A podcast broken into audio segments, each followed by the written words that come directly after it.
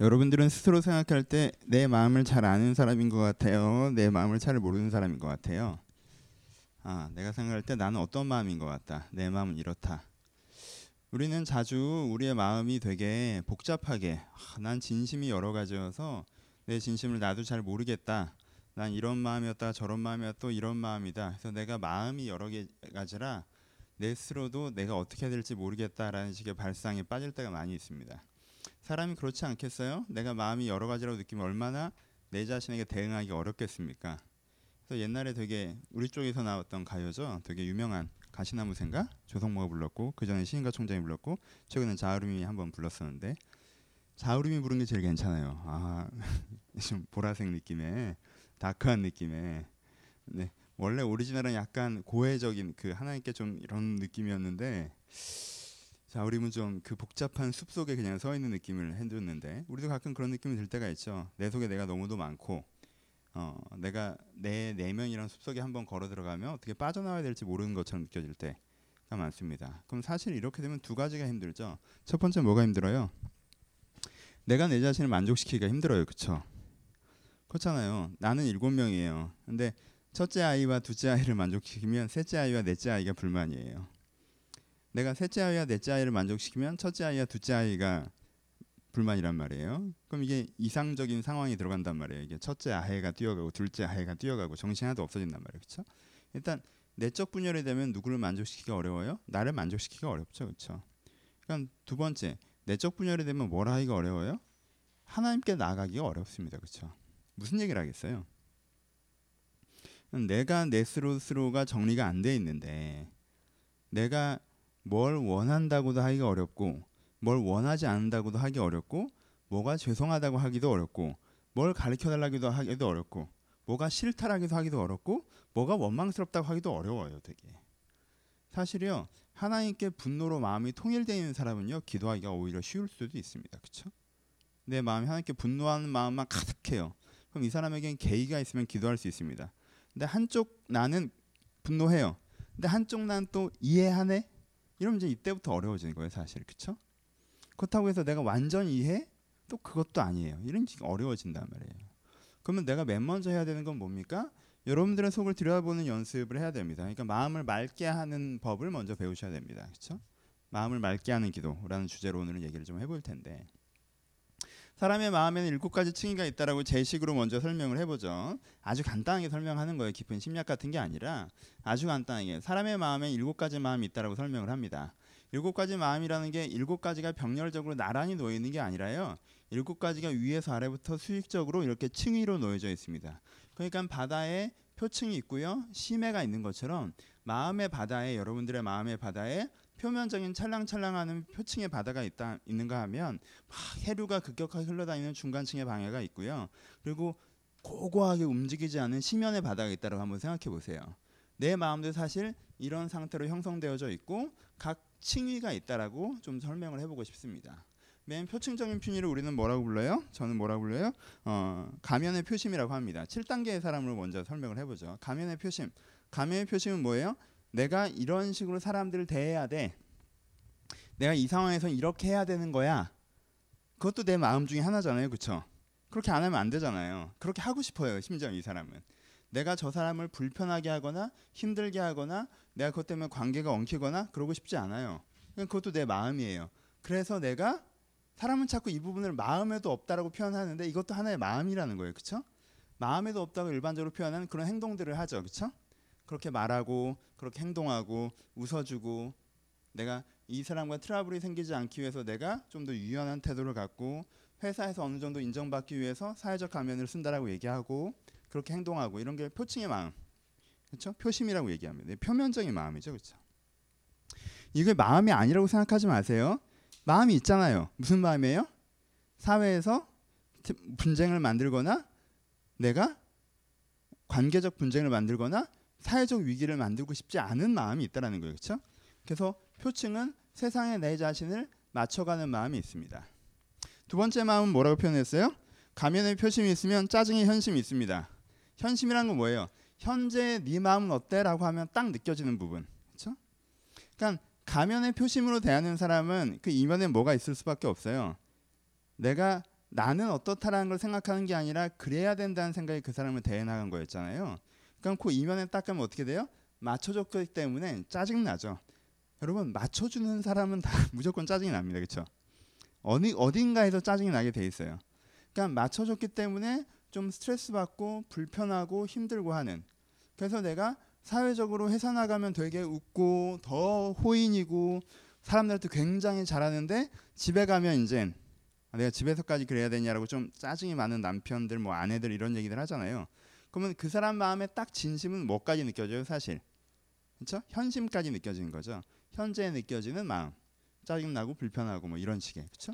뭐 잘 되는 마음이 느껴질 때도 있겠죠. 꼭 짜증이라고 표현했지만 꼭 짜증나는 마음만 느껴진다는 뜻은 아니에요. 뭔가 내 생각대로 되거나 어, 그런 어떤 긴장선 없는 상태로 들어가던가 하면 그 사람의 현심도 어떻겠어요? 음, 즐겁겠죠, 그렇죠? 그런 날이 많지는 않겠죠. 일반적으로 사회생활하면 그런 날이 많지는 않잖아요. 내 마음대로 해도 되고 그런 날들이 별로 없으니까. 하여튼 맨 표현의 표침, 표심. 내가 이렇게 해야 돼라는 표, 표면적인 마음이 있고요. 그리고 그 상황 때문에 사실 지금 내가 어떻게 느껴라고 하는 짜증의 마음, 현, 현재의 마음이 있습니다. 세 번째, 그 아래는 뭐가 있어요? 계획의 결심이라고 표현했습니다. 그렇죠? 그러면 내가 대충 상황에 맞춰가고 아 그리고 어, 사실은 그런데 대충 상황에 맞춰갔지만 난 속마음은 이렇게 힘들고 불편하고 난 지금 감정은 이래라고 하는 게 이 마음의 전부인 게 아니라 조금 더 들여다보면 이 사람이 그거보다 자기를 좀 돌아보면 세 번째 뭐가 있어요? 계획의 결심. 난 사실 이렇게 살고 싶은데 난 이렇게 이렇게 되고 싶은데 내가 진짜 원하는 건 이런 이런 일들을 해내고 싶어라고 하는 플래닝하는 것들 그렇죠? 내가 이렇게 이렇게 하고 싶어라고 얘기하는 세 번째 마음이 결심이라고 표현합니다. 자기가 나름대로 그 표심보다 현심보다는 좀 더 깊은 마음이죠. 그렇죠? 좀 네 번째는 그래서 내가 인생을 좀 이런 식으로 끌고 가고 싶다라고 생각하는 자기 속에는 어떤 그래도 잘해보고 싶은 마음, 그래도 해결하고 싶은 마음 이런 결심이 그 사람의 마음에 좀 더 아래쪽에 있습니다. 네 번째는 뭐라고 표현했어요? 분노의 내심이라고 표현했습니다. 분노의 내심이라는 건 무엇인가? 그러니까 현심, 짜증의 현심이라고 표현했던 건 뭐예요? 오늘 내가 이걸 원하지 않지만 이렇게 하면서 느껴지는, 그렇죠? 오늘 내가 상황이 아니랬으면 좋겠는데 그런 상황이 돼버려서 어쩔 수 없이 내가 그렇게 해야 되는 그것 때문에 느껴지는 어, 일정한 내적 스트레스를 얘기했잖아요, 그렇죠? 근데 그런 시간이 굉장히 길었던 사람 그리고 그 긴 시간 동안 그런 것들이 받아지거나 해결되지 않았던 사람은 그게 뭘로 응축돼요? 짜증은 분노로 응축되죠, 그렇죠? 그게 밀도를 더하고 그게 무게감을 더하면서 뭐예요? 분노의 분노의 마음. 그래서 이 사람의 내심 여기서부터는 약간 자기 컨트롤을 벗어나요. 계획까지는요. 계획의 결심까지는요. 의식선에서 자주 나타납니다. 그렇죠?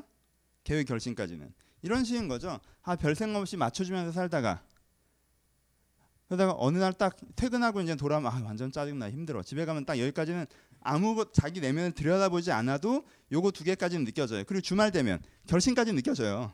그렇죠? 그러니까 사람이 일반 상황에서 뭐까지 느껴져요? 내가 표심 일반적으로 내가 표현하는 아, 이렇게 해야 되고 저렇게 해야 되고 저렇게 하고 싶고 이렇게 하고 싶고. 그리고 그것 때문에 나는 스트레스라고 표현하는 현심 그리고 계속 내가 이렇게 해나가야 된다라는 결심. 그러니까는 평일 낮 평일 저녁 주말.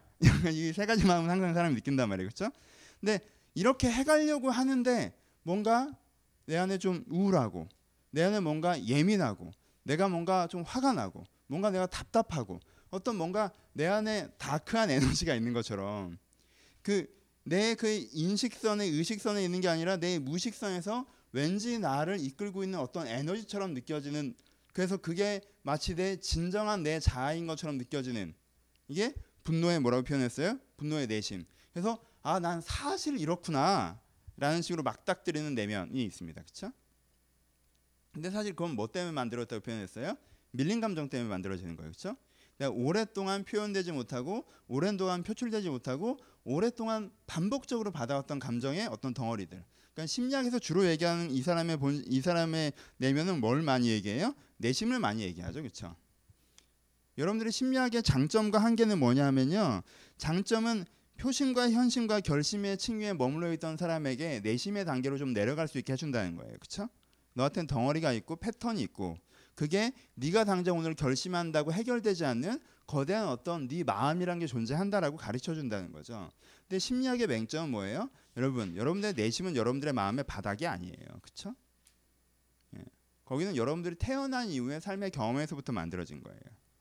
그러니까 인간의 본래 갖고 있는 마음은 아니라고. 여러분들 원래 갖고 있는 마음은 아니에요. 하여튼 그래도 거기까지 들어가셔야 들어가셔야 되겠죠. 분노의 내심이 있습니다. 뭐 이거 설명하다 너무 오래 끌겠네요. 그 다음에 뭐가 있어요? 그 다음에 선의의 양심이 있습니다. 사람이 분노의 내심이 진심이어서 내가 바, 작용과 반작용의 원리, 그리고 컴플렉스의 원리로 내가 움직이는 것 같지만요. 내가 어떤 욕망의 원리와 컴플렉스의 원리만 움직이는 게 아니라 그것보다 가끔 살아가다 보면요. 뭐가 느껴져요? 아, 그래도 이건 아닌데. 혹은 그래도 이건 해야 되는데. 아, 내가 이렇게 사는 건 되게 잘못 살고 있는 것에 대한 자책이나 가책. 아, 그래도 내가 좀 이렇게 해야 되는 것 같다는 어떤 선한 열망. 그러니까 이 내 개인사의 통전성, 표심이나 현심이나 아, 표심이나 표심이나 현심이나 결심이나 내심이라고 하는 이 어떤 내 개인사의 통전성에서 오는 게 아니라 어떤 면에서 내가 사람으로서 갖고 있는 그래서 좀 이건 이렇게 해야 되고 해야 되지 않고 이렇게 사람이 좀 이렇게 살면 안 되는 거 아닌가라고 느껴지는 어떤 기준에서부터 오는 마음이죠, 그렇죠? 양심이 있습니다, 인간. 여러분, 여러분들의 내심보다 양심이 깊습니다. 컴플렉스가 많은 사람이 그래서 분노가 많은 사람이 사회적 사회적 불의를 행할 때 뭘 느껴요? 양심의 가책을 느껴요. 안 느끼지 않습니다. 대부분 사람은 양심의 가책이 둔해지는 과정을 또 겪겠지만 일단 그 사람이 뭐 한다는 거예요? 일정한 가책을 느껴요. 그리고 그 가책 때문에 그 자기의 감정들이 더 어렵게 느껴집니다. 그래서 자기 합리화나 자기 정당화의 과정을 거쳐서 이 양심을 굳은 살 배기게 하는 과정이 없으면요. 그 사람이 그 양심 때문에 되게 불편해 합니다. 그렇죠? 하지만 이 내심으로 말미암아 행동해서 양심을 불편하는 것, 자기 더 깊은 마음이 아니라 불편한 브레이크 장치로 여기는 사람들은 방금 얘기했던 어떤 양심의 둔화의 과정을 겪겠죠 개인적으로 그렇죠? 그때 양심의 가책이 무디어진다라고 표현하죠. 하여튼 더 깊은 마음에 양심이 있습니다. 그리고 그거보다 여러분 양심보다 깊은 게 기독교의 개념에서 여기서 이제 종교가 들어가는 건데 그렇죠? 양심까지는 그러니까는 내심까지는 뭐 하는 거예요? 심리학에서 얘기하는 거고요. 양심까지에선 도덕론에서 얘기하는 거예요. 그렇죠? 그러니까요. 여러분 심리학이 되게 인간을 꿰뚫어 보는 심오한 거랑 착각을 버리세요. 심화 심리학은 도덕론보다도 가벼운 인간 접근입니다. 사실 기독교 입장에서 보면. 도덕론이 인간을 더 깊이 이해하는 거예요. 인간의 원래 갖고 있는 양심에 대해서 얘기하는 거거든요. 그렇죠? 그러니까 도덕론이 이걸 지켜라 저걸 지켜라 저걸 지켜라라고 하는 표심에 대한 것. 여러분들을 억누르는 덕목에 대한 것이라고 오해하시면 여러분은 도덕이란 말을 잘못 이해한 거예요. 여러분 길도자의 덕덕자입니다. 그렇죠? 그러니까 내 본래의 마음이 나가야 하는 방향에 대해서 얘기하는 거예요. 그렇죠? 내 본래의 마음이. 그러니까는 도덕이라는 건 사실은요 여러분들이 생각하는 사회적 억압에 대한 게 아니라 그보다 훨씬 더 좋은 거예요. 그렇죠? 하지만 왜 도덕을 사람이 억압이라고 자주 느껴요? 여러분 양심보다 더 깊은 아래쪽에 있는 마음이 뭐예요? 지금 방금 얘기 예, 지금 얘기하는 불의의 본심입니다. 그렇죠? 양심보다 깊은 게 본심이에요. 사람들의 본심은요 내 좋은 대로 하고 싶어해요. 그렇죠? 내 좋은 대로 하고 싶어요. 내 편한 게 좋고 나 잘 되는 게 좋고요. 남들한테 별로 관심 없어요. 남들한테 관심 있을 때 언제 관심 있어요? 내 좋은 대로 될 때 관심이 있어요. 제가 나한테 잘해주든가, 제가 나한테 뭔가 도움을 주든가, 제가 나한테 도움을 주든가, 기쁨을 주든가, 아니면 뭐 가르침을 주든가, 뭐 하나 줄 때 그 사람한테 관심이 있는 거지. 그걸 말고는 다른 사람한테 관심 없어요. 그러니까 결국은 누구한테만 관심 있는 거예요? 나한테만 관심이 있고 내가 원하고 하고 싶은 대로 좀 됐으면 그럼 내가 원하고 하고 싶은 건 뭐냐라고 하면 기본적으로 우리가 기반하는 기본 욕망, 어, 내가 좀 더 잘 살고, 내가 좀 더 사랑받고, 내가 좀 더 인정받고, 이게 사람의 본심이라는 거예요. 보통 욕망이라고 표현한. 예? 여기까지가 본심. 근데 기독교에서 하는 얘기는 뭐가 있어요? 기독교에서 하는 얘기는 사람의 본심이 사람의 진짜 마음의 바닥은 아니라는 거예요. 사람의 마음의 가장 바닥에 뭐가 있다는 거예요? 진리의 진심이 있다고 얘기합니다. 인간의 진짜 마음은 아까 표현했던 어, 그런 아까 표현했던 양심으로 편리나서 나타나기도 하고 계획하는 결심으로 편리나서 나타나기도 하지만 그 편린들의 본체 인간 마음의 가장 바닥에 있는 건 뭐가 진짜인지 좀 알고 싶고 그리고 그게 진짜인지 뭔가 안 다음에 그대로 좀 제대로 살아보고 싶은 마음이요. 인간 마음의 가장 바닥에 있습니다. 이게 사람의 진심이에요. 인간은요. 잘 먹고 잘 살고 사랑받고 인정받는다고 해서 아 이제는 완전히 마음이 100% 뿌듯 그렇지 않아요 그렇죠? 많은 사람들이 그 경제에 갔지만 뭐예요? 내면적인 뭘 느껴요? 공허를 느끼죠 그렇죠? 공백을 느껴요 자기 마음이 완전히 충족되지 못하고 느껴요 그래서 완전한 경제에 다다른 사람들 욕망의 경제에서 완전한 경제에 다다른 사람도 그 다음엔 뭘로 가요? 진짜 뭐가 많고 진짜 뭐가 제대로 된 거고 정말 그렇게 한번 살아보고 싶고 이쪽으로 간다는 거죠. 그렇죠? 진짜 뭐가 맞는지에 대한 나름대로 기준들이 좀 달라서 그런지 모르겠지만 그렇죠? 그러니까는 정말 좋은 가장 이상적으로 행복한 인생 자기 안에 충족감을 가장 많이 느끼는 인생은 뭐냐면요 돈을 많이 벌거나 많이 성공하는 인정받는 사람이 아니에요 그렇죠 이게 꼭 적당한 비유는 아닌데 이 정도의 경제에 이르는 사람들이 많지 않을 수도 있으니까 좀 세미한 비유를 들자면 스필버그도 그런 얘기를 했죠. 아침에 일어나서 찍고 싶은 영화가 있는 게 되게 행복하다고. 내가 찍고 싶은 영화가 있고 하고 싶은 일이 있고 뭐 이런 얘기들을 한단 말이에요. 스티븐 잡스도 그런 비슷한 얘기를 했어요. 그렇죠? 내가 맞다라고 생각하는 것과 그걸 할 수 있는 기회 앞에 서 있다는 걸 내가 느낄 때 이 사람은 욕망에 휘둘리지도 않고요. 그렇죠? 이 사람은 어떤 양심의 수동성으로 움직이는 것도 아니고요. 이 사람은 어떤 지나간 과거에 대한 상처와 분노로 휘둘리지도 않고 딱 그 인생을 살아가는 거죠. 여러분 잡스 굉장히 상처 많은 어린 시절 유아기를 보냈잖아요. 그렇죠? 근데 그게 그 인생을 평생 지배합니까? 그렇지 않죠. 사회적인 실패와 배신 속에 있었잖아요. 근데 그 인생을 평생 지배합니까? 그렇지 않죠. 그러니까 이 사람은 그것보다 훨씬 더 깊은 층위의 마음으로 들어가서 그 마음이 자기를 주도하게 만드는 부분들이 있는 거예요. 그러니까 여러분들이 더 성숙한다라는 건 우리가 좀 더 깊이 있는 사람이 된다라는 건 이런 식으로 표현해 본다면요. 내가 좀 더 깊이 있는 사람이 된다는 건 어떤 면에서는 내가 당장 뭘 해야 돼 여기선 이렇게 해야 돼라는 표층적인 마음을 있는 사람은 가장 얄팍한다고 보, 잖아요 여러분들 그렇게 보잖아요. 너는 왜 그렇게? 아이 상황에서 이렇게 해야 되잖아. 이게 이 사람의 전부야. 그럼 얄팍하잖아. 그렇죠? 근데 고, 고랑 똑같은 얄팍 해야 돼서 하는데 짜증나 힘들어. 아 귀찮아. 어 어떻게 나한테 그럴 수 있어? 아 요러니까 좀 좋더라. 요러니까 좀 불편해. 요런 정도의 사람이 얄팍하잖아요. 그렇죠?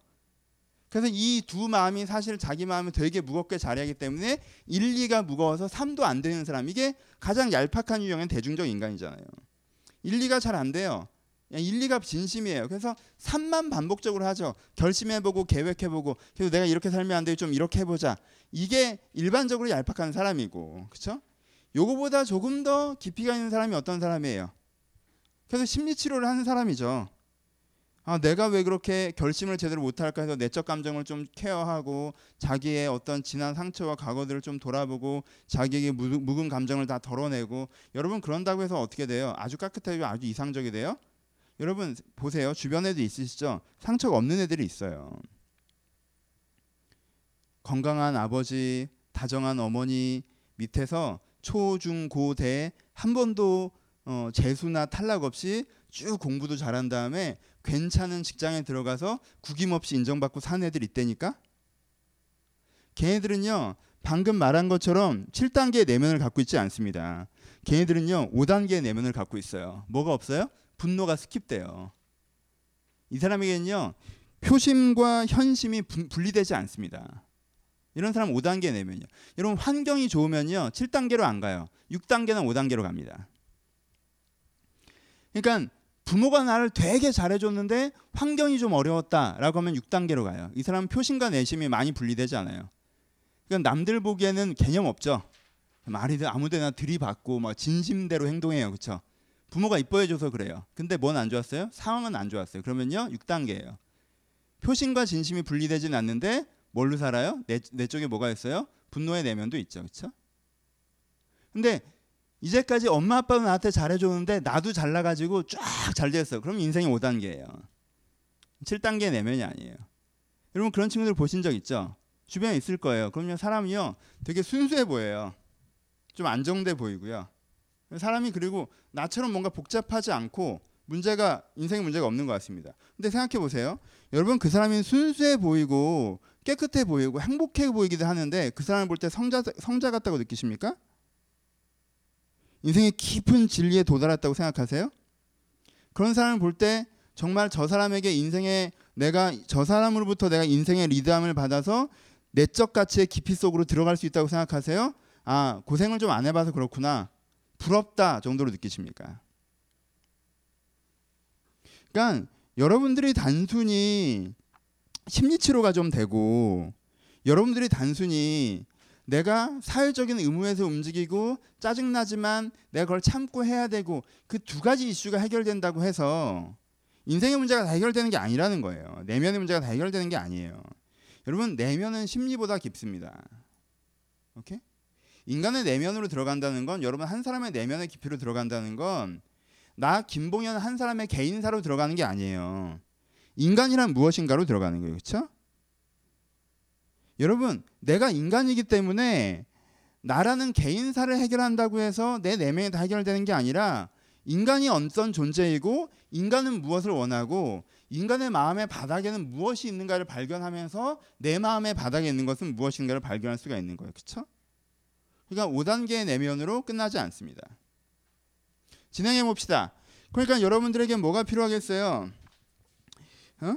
여러분들에게 기본적으로 필요한 건 현상적인 것들도 필요하겠죠. 그렇죠? 현상인 것들도 필요해요. 하지만 가장 깊이 있는 진심으로 돌아, 도달하는 것이 여러분들의 기도에서 여러분들의 내적 생활에서 여러분들의 신앙에서 가장 필요한 일이라는 거죠. 그렇죠? 다시 해 봅시다. 7단계가 있어요. 가면의 표심, 짜증의 현심, 계획의 결심, 분노의 내심, 선의의 양심, 불의의 본심, 진리의 진심이 있어요. 오케이? 이 다섯 가지 내면의 정황이 내 안에 칭의를 갖고 구성되어져 있습니다. 여러분들은 몇 단계까지 내 마음에 내려가 있다고 생각하십니까? 아까 얘기한 것처럼 1, 2의 액센트가 있고 3이 감, 감, 왔다 갔다 하는 그렇죠?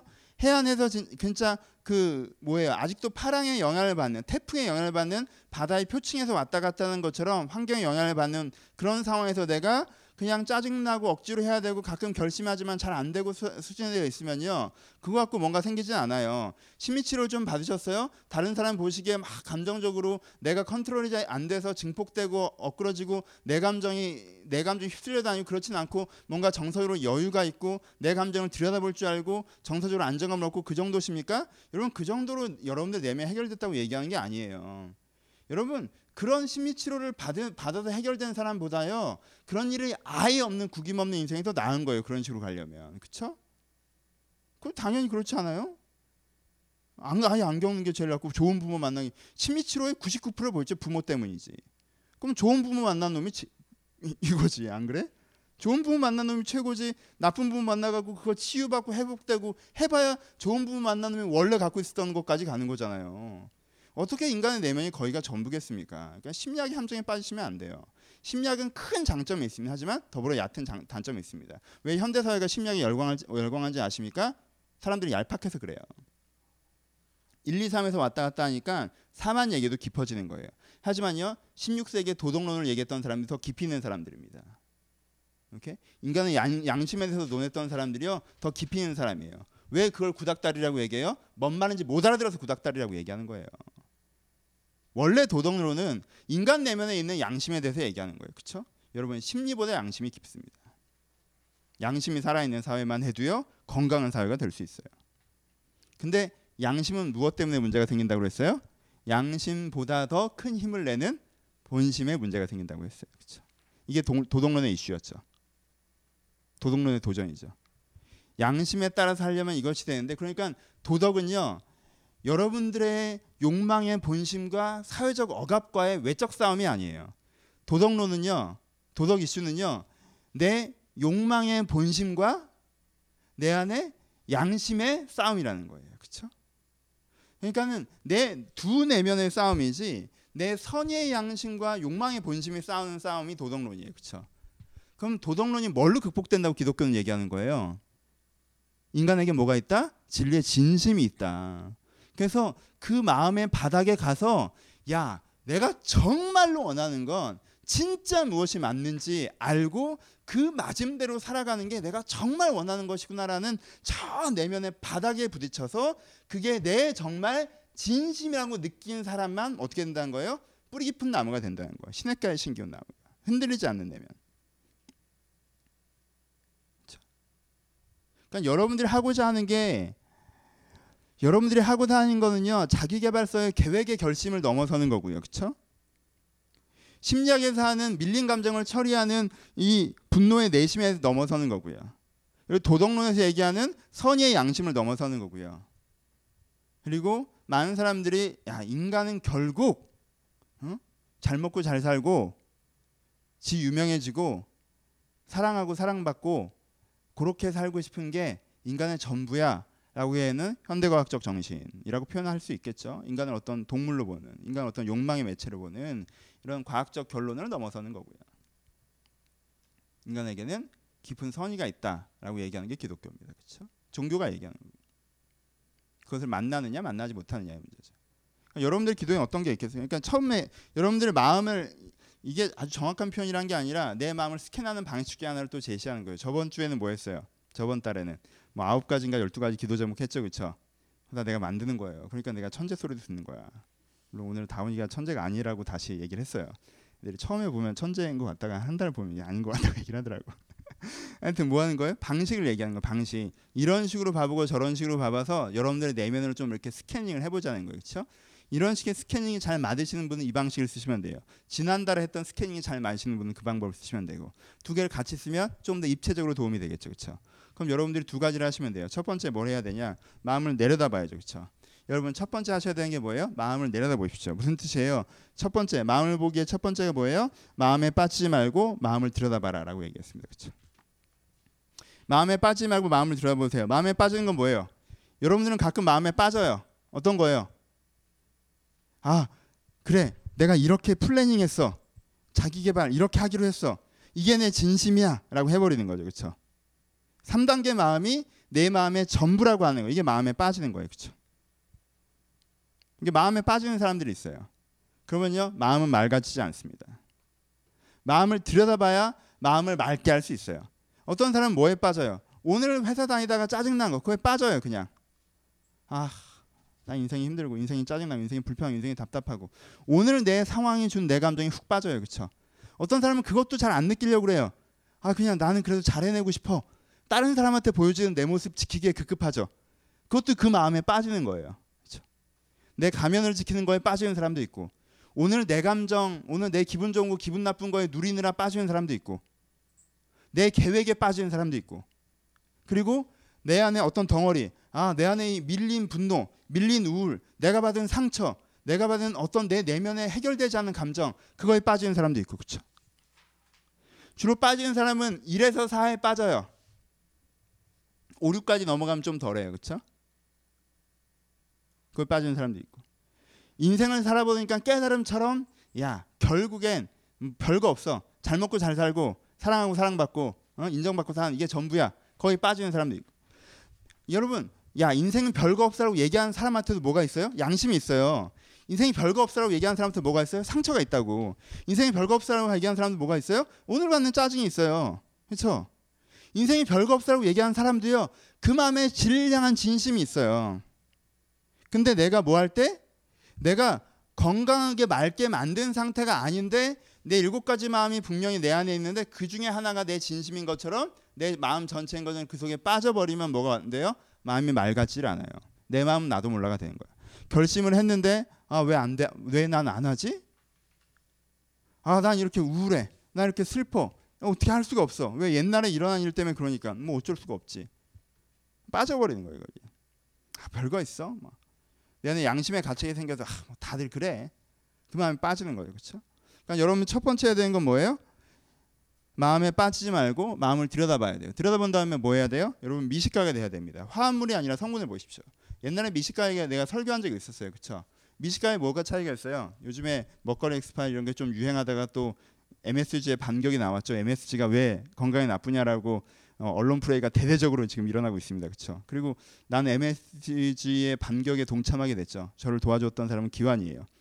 기환이가 제주도 가서 착한 짜장면을 먹은 다음에 이건 아니라고 짜장면을 닮은 다른 음식이라고. 아 그래서 아 그렇다. 음식이 맛없으면 그게 무슨 의미가 있냐. 그렇죠? 일단 맛있는 거 먼저 하고 그다음에 건강해야지. 나는 저는 MSG 반경론자로 들어갔지만 여러분 그 먹거리 X파일 이런 거 보면 뭐예요? 이렇게 맛 검증단이 돌아다니면서 뭐 먹습니다. 먹으면 뭐예요? 먹으면서 뭐예요? 평가하죠. 평가하는데 어떻게 평가해요? 맛이 있네, 맛이 없네 이렇게 평가해요? 아니죠. 뭐가 들어갔는지를 알아내죠. 그렇죠? 여기는 그래도 MSG가 좀 들어간 것 같은데 아 이건 그게 없어. 그냥 요거랑 요거랑 요거만으로 맛을 냈네. 어? 이건 되게 깊이 우려낸 맛인데 뭐예요? 일반인들은 간단하게 느끼는데 일반인들은 결론을 느끼는데 이 사람은 뭘로 느껴요? 과정을 느끼죠. 그게 미식가예요. 그렇죠? 그러니까 여러분들의 내면의 미식가가 되셔야 돼요. 난 지금 기분이 안 좋아. 기분이 좋아. 이렇게 두 개로 느끼는 사람이 있어요. 하... 기분이 안 좋아 어떻게 안 좋아? 뭐 기분이 안 좋은 것도 많죠. 우울한 것도 있고 분노가 나는 것도 있고 짜증나 피곤 여러 가지가 있는데 그냥 몰라. 두 개야. 인생은 두 개야. 기분이 좋아? 안 좋아? 그러면 이렇게 하면요 아무도 여러분들의 내면을 컨트롤할 수가 없어요. 특별히 여러분들 자신을. 인생을 만들어갈 수가 없어요. 얘가 지난주 설교에 계속 얘기한 거죠. 좋아 안 좋아 하는 건 누구예요? 소비자예요. 소비자는 생산할 수 없어요. 그러니까 뭐 해야 돼요? 테스티 하셔야 돼요 되게. 지금 내가 불편한 감정을 느껴요. 그러면요, 그걸 쫙 일곱 가지 마음의 이 스페, 그 스펙트럼에서 어떻게 지금 내가 불편한 감정을 쫙 보실 수 있어야 돼요. 아, 내가 이 부분, 이 부분, 이 부분, 이 부분이 이렇게 섞여내서 현재 내가 갖고 있는 마음이구나 이게, 그렇죠?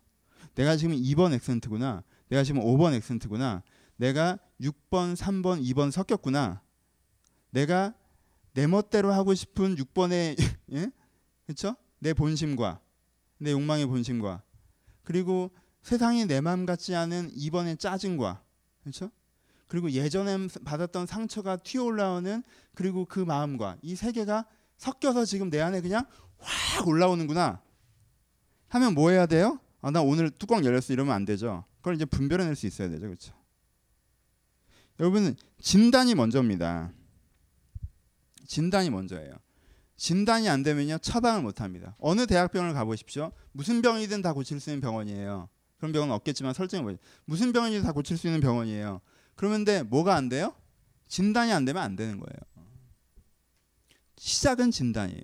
명의는요 진단을 잘하는 사람이 일단은 그렇잖아요. 그런 미드가 하나 있지 않았나? 뭐 하우스인가? 뭐 뭔가 하나 있지 않았나? 안 보나? 나만 보나? 한가 목사만 보는 건가? 하여튼 괴팍한 의사가 나오는 드라마가 하나 있어요. 그 의사가 하는 건 진단이에요. 와서 아파서 와요. 왜 왔는지 몰라요. 그러면 이렇게 이렇게 보고 포인트를 잡는 거예요. 뭐가 문제인지. 여러분 치료의 첫 번째 키워드는요 진단이에요. 그렇죠? 그러니까 여러분들이 뭘 할 수 있어야지 여러분들의 내면을 갖고 나갈 수 있어요? 진단할 수 있어야 돼요. 우리가 왜 내면이 어지러운 줄 알아요? 진단을 못 해요. 그러면 무슨 약을 먹어도 백약이 무효합니다. 왜요? 아무거나 집어먹으니까. 아무 때나 집어먹으니까 나중엔요 다 이제 과용과 오, 용의 문제가 생기는 거예요. 하나님의 은혜도요 때에 맞게 때에 맞는 말씀을 받아 먹어야 되는데 지금 그때가 아닌데 그걸 받아 먹고 그거 그렇게 자주 그런 식으로 적용하면 안 되는데 계속 그런 식으로 적용해서 내성이 생기게 만들어 버리고 그렇게 자기가 자기 내면을 어지럽힌 다음에 아, 나는 백약이 무효한 게 무슨 자랑도 아니고 그걸 교만하게 또 얘기하고 이렇게 하면 안 돼요. 뭘 먼저 해야 돼요? 진단을 먼저 해야 돼요. 기도에서 맨 처음 해야 되는 건요 명상이라고 내가 자주 얘기하죠. 그럼 명상에서 뭐 하는 거예요? 진단하는 거예요. 내 내면이 지금 어떤지. 그렇죠? 맨 처음에 해야 되는 건 마음에 빠지지 말고 마음을 들여다보려고 하셔야 되고요. 그 다음에 해야 되는 건 내 내면의 상태를 진단해내셔야 되고요. 퍼센테이지를 따십시오. 어떤 어떤 마음이 첨가물이 지금 어떤 어떤 마음 지금 화합돼서 몇 퍼센트 몇 퍼센트 몇 퍼센트가 현겨서 지금 내 마음이 이런지 진단하십시오. 그리고 세 번째, 진단이 나오면 뭐가 나오겠어요? 진단이 나오면 뭐가 있어야 돼요? 처음 진단이 나온 다음에 여기까지는 여러분들이 하셔야 되는데 치료하고자 하는 환자의 의지가 있어야 됩니다. 여러분 오만한 사람은 하나님도 못 바꾸십니다. 그렇죠? 그래서 오만, 무지, 악의 이런 건 잠에서 다 한 통속으로 넣어요. 그렇죠? 오만한 자, 게으른 자, 무지한 자, 악한 자 다 하나로 해요. 왜? 자기가 맞다고 생각하는 게 기독교에서는 죄잖아요. 그렇죠? 어, 나 이거 이거 이거 문제인 거 알아요. 근데 하나님 전 기분 나쁘고요. 기분 이, 기분 바꾸고 싶지 않아요. 어. 이 기분을 바꾸고 싶지 않고요. 이 기분이 만들어진 이 상황을 바꿔요. 그럼 내 기분이 좋아질 거 아니야. 이런 식으로는요 절대 내면 해결되지 않습니다. 그러면 이제 진단이 나와도 치료가 안 돼요. 진단이 나왔어요. 환자가 치료 의지가 없어요. 그럼 치료 안 돼요.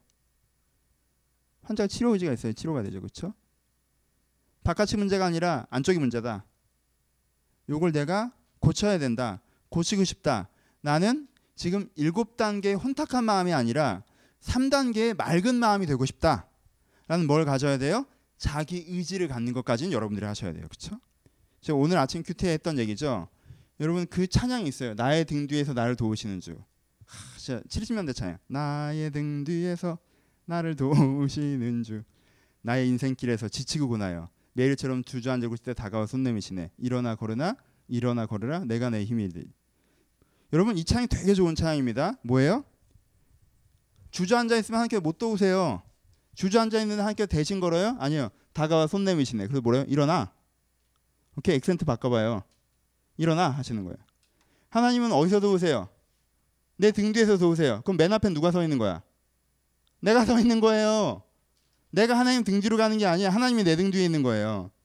내가 싸우면 주가 나를 돕는 거예요. 성령은 돕는 자입니다. 그렇죠? 누굴 도와? 나를 돕잖아. 그럼 어떤 제 도울 수 있어? 내가 하고 있을 때 도울 수 있잖아요. 그렇죠? 여기까지. 액센트. 이 1, 2, 3은 누가 해야 돼요? 내가 해야 돼요. 그러니까 내가 뒤로 자빠지면서 이 부분을 하나님께 해달라고 하지 마세요. 마음에 빠지지 않고 마음을 들여다보고 그리고 화합물이 아니라 성분으로서 내 마음을 느끼고 그리고 그것들을 치료하고자 하는 것까지는 내가 하는 거예요. 여러분 이걸 한 사람이 무슨 얘기를 할 수 있는 거예요? 주여 은혜가 아니면 할 수가 없습니다.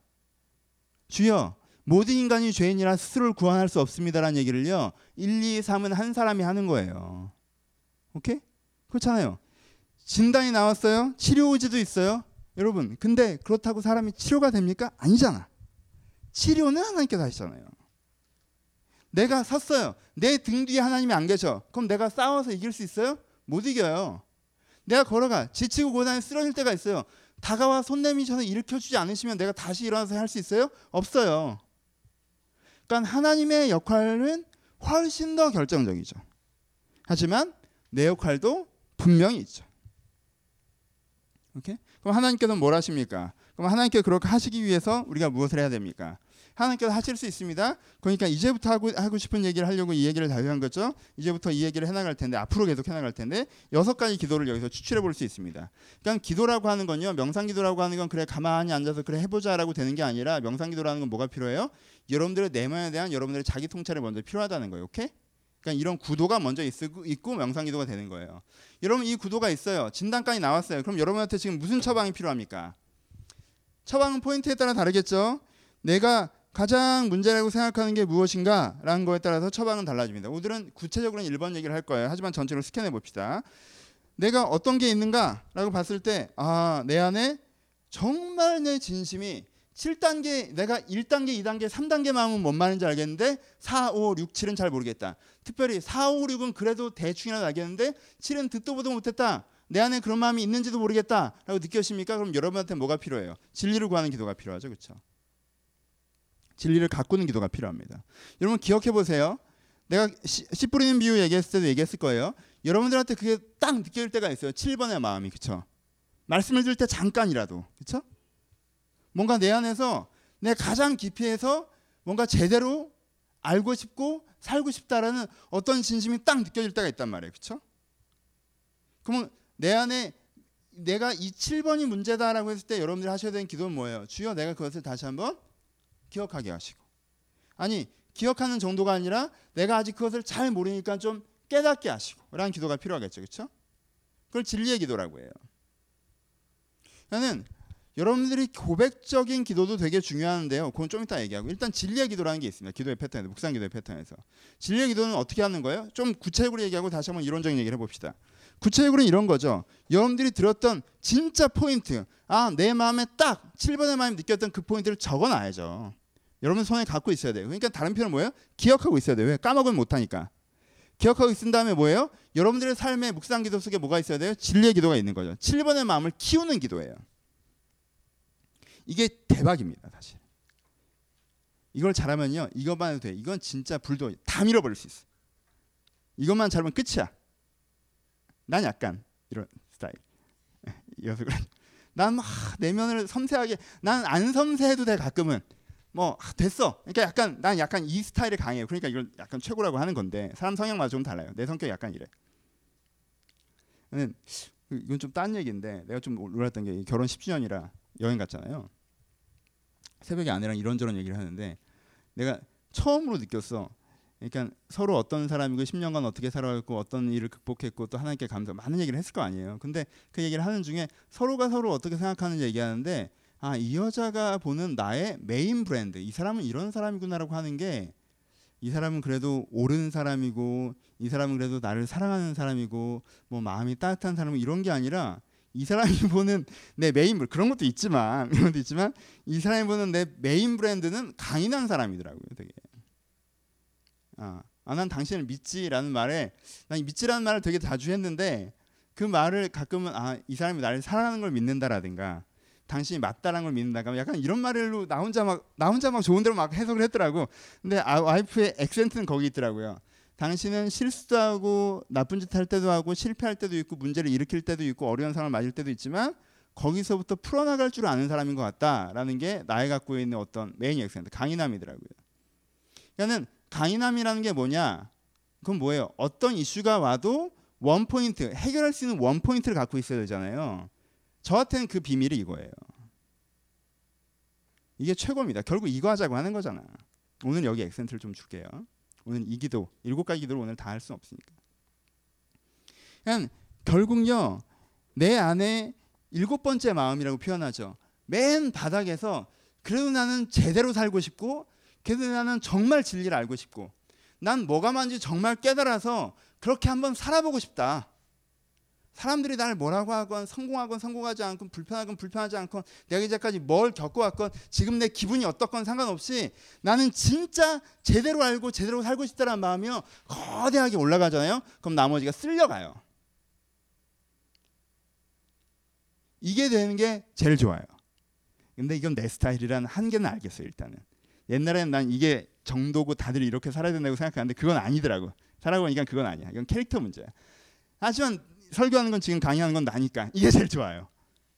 나중에 따뜻한 누군가가 아니라고 얘기할지 모르겠지만 일단 난 내 경험에서 얘기할 수밖에 없잖아요. 설교도 아니고 강의인데. 어?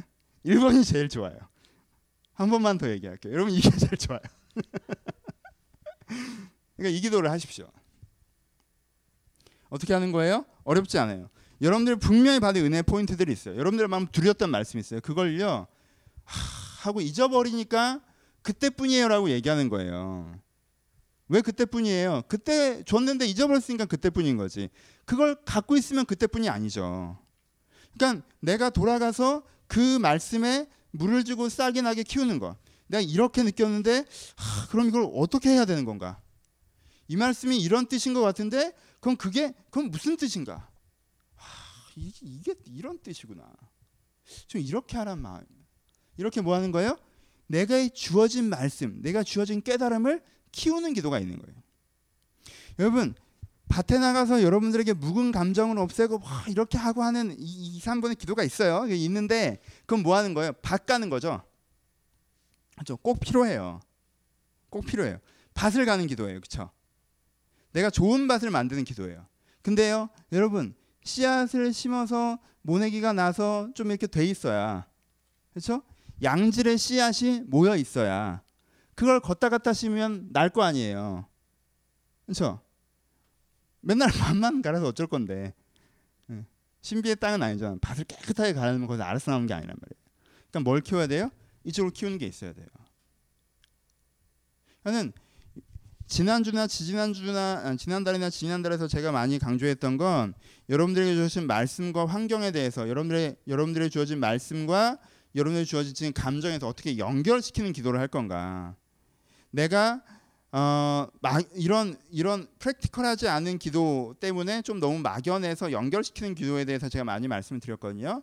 근데요, 연결시키는 기도도 중요하지만 제일 중요한 것 중에 하나는 말씀 자체를 키우는 기도가 여러분 삶 가운데 꼭 있어야 됩니다. 우리가 왜 마음이 전체적으로 깨끗하게 정화가 잘 안 되느냐? 3단계로 가지 않느냐? 라고 하면요. 아까 말씀드렸던 것처럼 포인트가 너무 1, 2, 3의 마음에 집중되어 있을 때. 하나님 오늘 이 일 처리해야 되는데 능력 주세요. 하나님 저 힘들고 짜증 나는데 위로해 주세요. 하나님 저 앞으로 이렇게 해야 되니까 힘 주세요. 하나님 저한테 이런 깊은 슬픔이 있네요. 저를 안아 주세요. 요 4번까지 가는 게 최종적으로 가장 깊은 기도라고 생각하는 패턴. 그렇죠? 그래서 쓴뿌리 뭐 마음의 쓴뿌리를 뽑는 게 가장 깊은 기도라고 생각하고 나머지 현상적인 기도라는 이 4단계 패턴.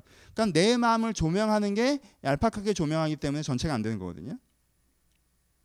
그러니까 그게 아니라 가장 바닥에부터 올라오는 기도가 있을 수 있도록 내 기도가 1, 2, 3, 4번에만 맞춰져 있는 것이 아니라 말씀이 주어지면 그 말씀을 내 진심이 될 수 있도록 내 진심을 깨닫게 내 진심이 살아날 수 있도록 키워가는 그래서 그걸 알지라는 차원이 아니라 그게 내 안에서 처음 들었을 때 이상의 생동감으로 머무르게 하는 능력 그런 내적 정원을 있는데 가장 핵심적인 핵심 작물을 길러내는 능력이 필요하다는 거예요. 잡초뽑기도 필요하지만 오케이? 그런 기도가 여러분들 진리를 있는 기도 두 번째 선의에 집중하는 기도라고 합니다. 선의에 집중하는 기도를 언제 하겠어요? 죄에서 자유하게 하는 기도와 같이 하겠죠, 그렇죠? 여기 양심의 기도죠. 여러분들 진리가 있어요? 진리가 뭘로 표현됩니까? 선의로 표현된다 그랬죠. 그러니까 내가 이런 방향, 거룩한 양심의 방향으로 좀 하고 싶다는 선의가 있겠죠, 그렇죠? 근데 선의는 뭐가 막아요? 두 가지가 맞죠. 하나, 환경에서 오는 짜증들이 선의를 분명히 막아요, 그렇죠? 그리고 또 뭐가 막아요? 더 깊게는 여러분 본심의 악의가 선의를 막아요, 그렇죠? 여러분 본심에 뭐가 있는 거예요? 여러분 본심에 성공하고 싶은 마음이 있어요. 보란 듯이 인정받고 싶은 마음이 있어요. 툭툭 튀어나와요 우리한테. 사랑하고 사랑받고 내 그 가족적 인간관계 거기에 그게 진짜 내 가장 일차적인 관심사가 돼서 다른 건 관심 없는 마음이 툭툭 나온다고. 내 먹고 사는 문제 좀 더 편하고 싶은 마음이 너무 커서 다 귀찮은 마음이 내 안에서 뿜어져 나와요. 그럼 거기에서 뭐가 필요해요? 두 가지. 선의를 집중하는 기도와 죄에서 자유하게 하는 기도가 필요한 거죠. 아까 얘기했던 그런 일곱 가지 내가 진단이 나왔으면 처방이 되는 거예요. 내 안에 7번이 없는 게 문제다라고 얘기하면 7번의 기도가 필요한 거예요. 그렇죠? 목사님 말이 이론적으로 이해가 안 되는데 7번의 마음이 없어요 라고 하면 여러분들은 다 관두 일단 7번의 기도를 하세요. 구름 잡는 것 같아도 말씀을 수집하세요. 공부 같은 말씀 기도를 하시란 말이에요. 근데 그건 막연하게 알겠는데 자꾸 툭툭 걸려. 그럼 여러분들 뭘 보세요? 어떤 포인트에서 걸리는지. 근데 이 포인트에서 걸리십니까? 그럼 이 기도가 필요한 거예요. 주님 나를 좀 죄에서 자유하게 해달라고. 아 깊은 깨달음처럼 제발 그래도 목사님 저는 편하게 살고 싶어요라고 얘기하지 마세요. 괜찮아. 그건 뭐예요? 7번의 본심이 아니고 6번이 본심이라고 얘기하는 거잖아요. 그렇죠? 6번의 본심이 누가 없대요? 아니에요. 있어요. 모든 인간이 있잖아요. 그러니까 모든 인간이 죄인이라고 하는 거예요. 이 얘기를 하는 게 모든 인간이 죄인이라는 게 죄의 본성이 있다는 게 이 얘기를 하는 거라고. 성선선이야 성선선 인간은 악해 뭐 이렇게 해서 하나님께서 대신 죽어서 우리가 이제 괜찮 이런 이런 기계적이고 이상한 얘기를 하는 게 아니라 이 얘기를 하는 거란 말이에요. 그렇죠? 이러한테 뭐가 필요해요? 죄자유의 기도가 필요하죠. 내 안에 이런 마음이 좀 덜어내고 이런 마음이 사라지고 이런 마음에서 내가 좀 풀려나는 은혜를 좀 기대하고 정말 이게 나쁘다고 내가 좀 느끼게 하고 나는 죄를 사랑하고 죄를 좋아하는데 이게 좀 나쁘다고 느끼게 하는 내 안에 선한 의 그런 걸 좀 느끼게 해달라고. 여러분 기억하시죠? 여러분들이 죄에 예민할 때는요, 여러분들 은혜가 깊할 때는요, 죄를 지면 되게 짜증 나요. 여러분들이 그 악의에 충만하실 때는 죄를 안 지으면 짜증나요. 왠지 답답하고 불안하고 막 그래요. 근데 선의에 있을 때는요, 죄를 한 번 지으면 되게 스트레스 받아요. 아, 이것도 수습하는 거 귀찮고 얼마나 힘들어. 죄 한 번 지으면 죽은 영성 살려야죠. 어? 또 죄책감을 일정 기간 느껴야죠. 어, 삶에 바라볼 때 내 어두워진 전망을 재정해야죠. 내 자존감도 해결. 이걸 다시 해야 되잖아. 죄를 지으면. 그러니까 나중에는요.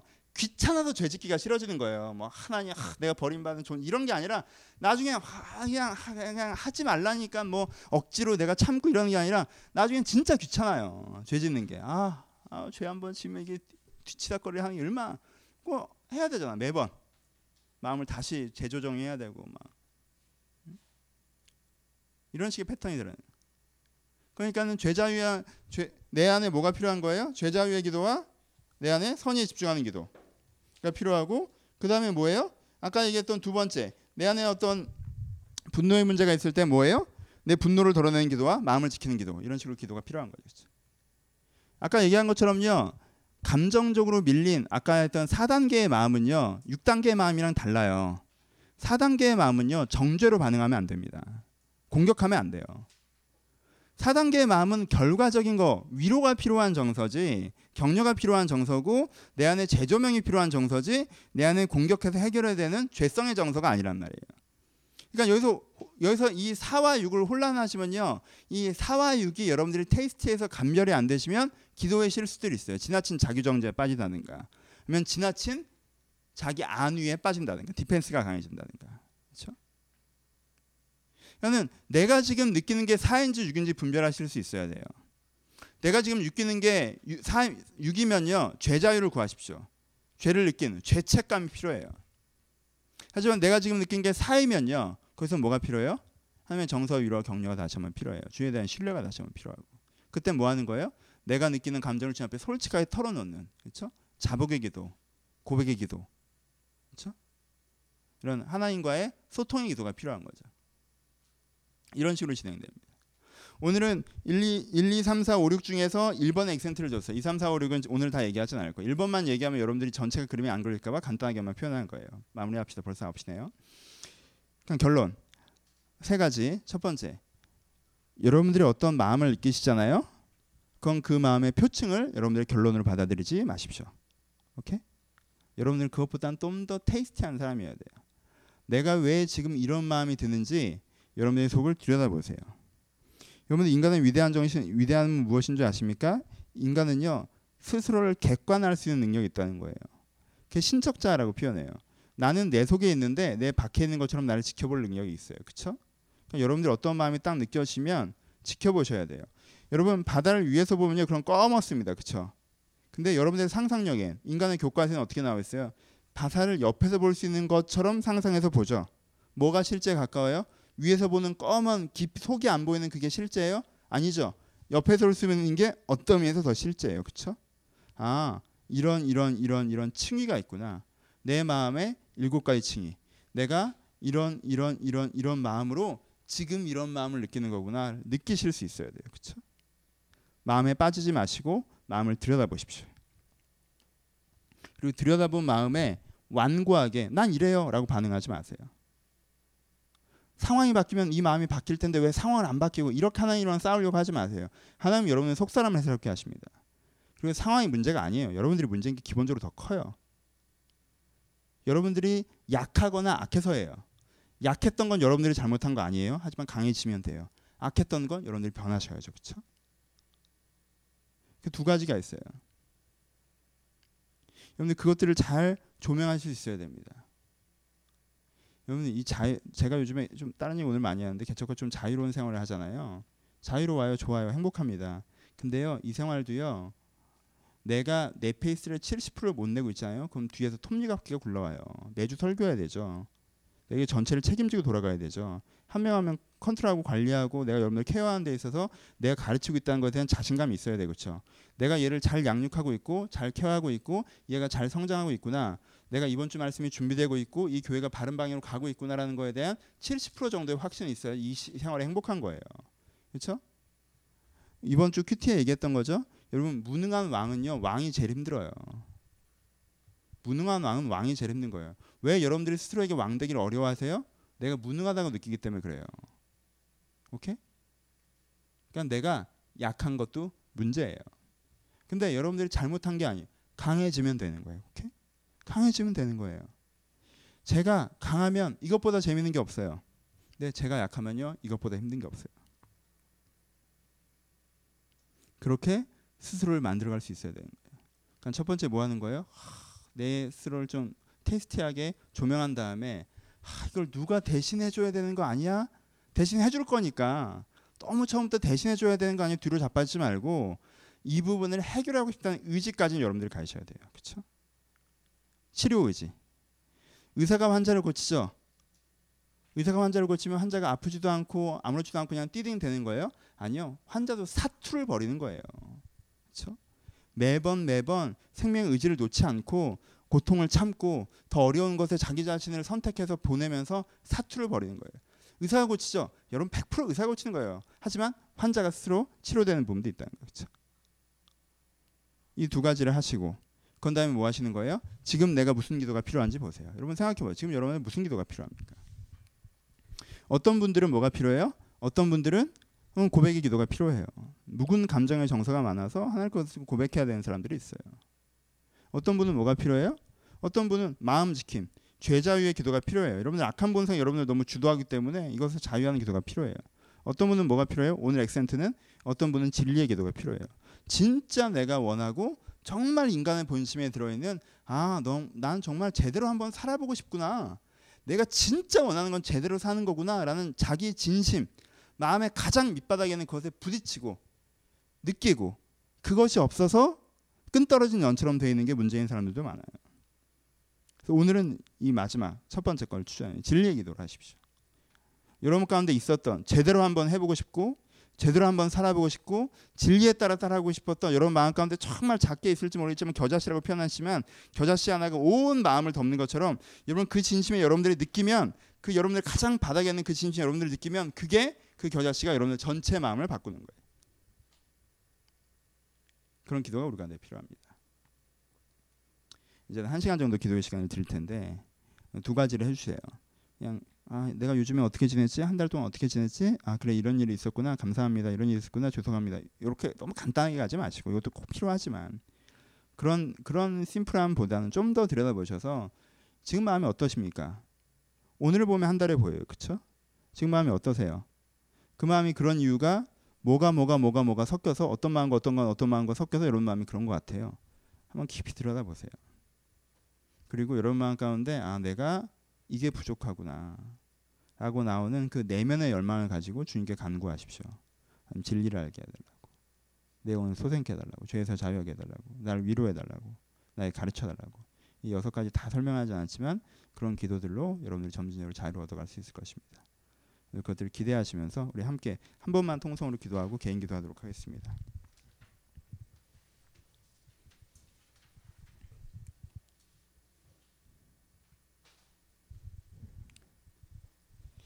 한 평소에 얘기하는 목소리 정도로만 평소에 얘기하는 목소리 정도로만 1분만. 하나님 우리가 지금 기도하려고 하는데 이 기도의 시간이 하나님 안에서 진짜로 소통하는 시간이 되게 하여 주옵소서.